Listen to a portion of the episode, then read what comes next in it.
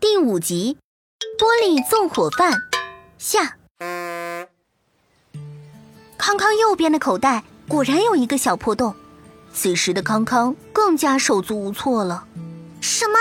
那也就是说，我和康康在科科哥哥家门口的时候，玻璃球就从康康裤包里掉出来，然后滚到了这里。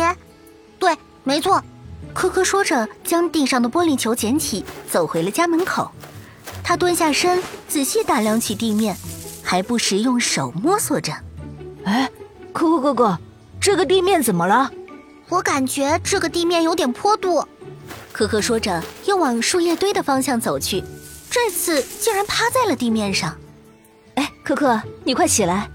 有个方法能马上检测地面是不是不平整的。可可爸爸倒是被可可逗乐了。呵呵呵呵呵，可可呀，你看看你手里的玻璃球，重新利用它测一下，不就知道了？可可恍然大悟，赶紧握着手里的玻璃球走回了门口。我明白了，就是把玻璃球放回门口的地面上。如果地面不平整，玻璃球一定会自己滚动的。听到科科这么一说，大家都围上前去，仔细的看着。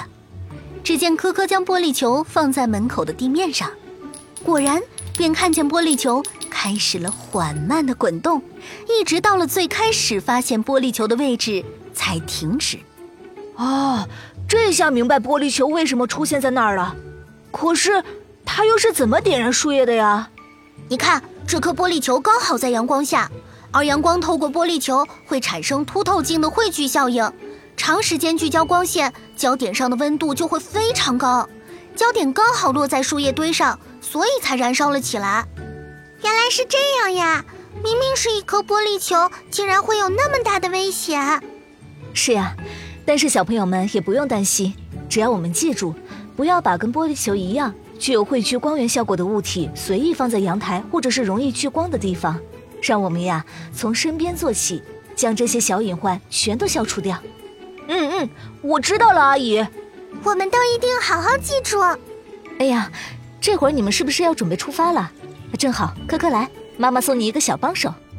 科科随妈妈往实验室走去，只见妈妈从桌上的盒子里拿出了一个小物件，科科赶忙探头去看。嗯，放大镜。